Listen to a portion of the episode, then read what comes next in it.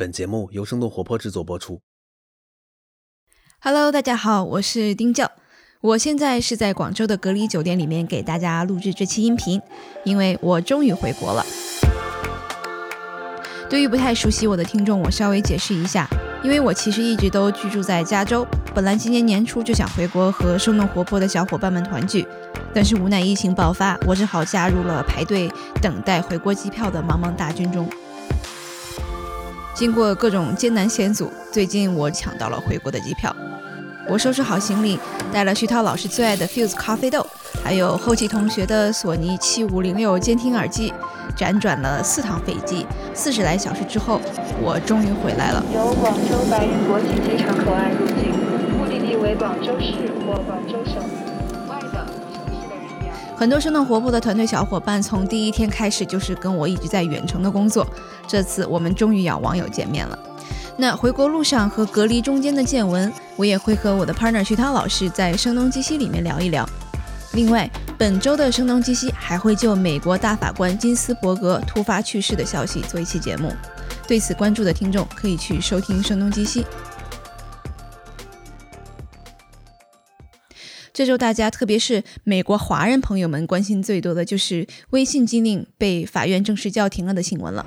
To ban the popular Chinese social media app WeChat. Owned apps from being downloaded in U.S. app stores. WeChat, however, is dead in the United States. 在美国当地时间周五九月十八日，美国商务部实施细则出台之后，由华人律师发起的非营利机构美威联会向法院发起了新的动议，要求法院下达初步决裁，阻止商务部对微信的禁令。美国加州地方法官 Laura Biller 在周六下午的听证会之后，叫停了针对微信的总统令和商务部实施的具体细则。States where a California court has blocked President Trump's ban on the social media app WeChat。总统令和商务部的具体实施细则有违反微信用户的宪法第一修正案，也就是程序正义的条款等根本的权利的嫌疑。另外，对美国政府指责微信构成国家安全威胁，也表示证据不足。我在八月十日曾经采访过美威联合会发起人之一诸葛亮律师，当时呢，我们也从程序正义和言论自由的角度做出了分析。首先，第一呢，总统令本身对于交易没有做任何定义，呃，它只是授权商务部长在四十五天之后去做具体的规定。生效的前一天，我们很有可能不知道。这个受禁止的行为是什么？那实际上这一点也变成了我们准备挑战这个总统令符合宪法的一个重要的理由。大家之前如果没有收听的，可以再去回顾一下我们的第三十八期，在美律师解读特朗普微信字节跳动行政禁令。那关于硅谷早知道，我们本周就休息一下，停更一周。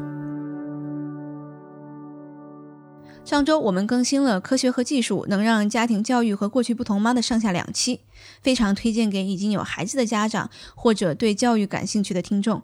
其中嘉宾 Joe 提出的很多观点都非常有启发性，比如用于衡量一个孩子学习的结果，只应该有一个标准，就是这个人是否具备一生的对学习的兴趣和学习的能力。我们最经常被问的一个问题是说，为什么我给我们家孩子买了这么多这个玩具，他就是不玩？我为什么给他买了这个书，他为什么就是不读？他不读和他不玩，就是他给你的个信号。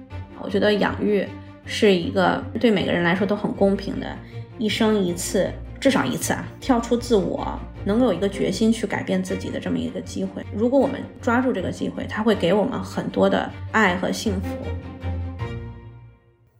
大家如果听后有什么想问嘉宾的，也可以在上期的节目中给我们留言，我们会尽量为大家解答。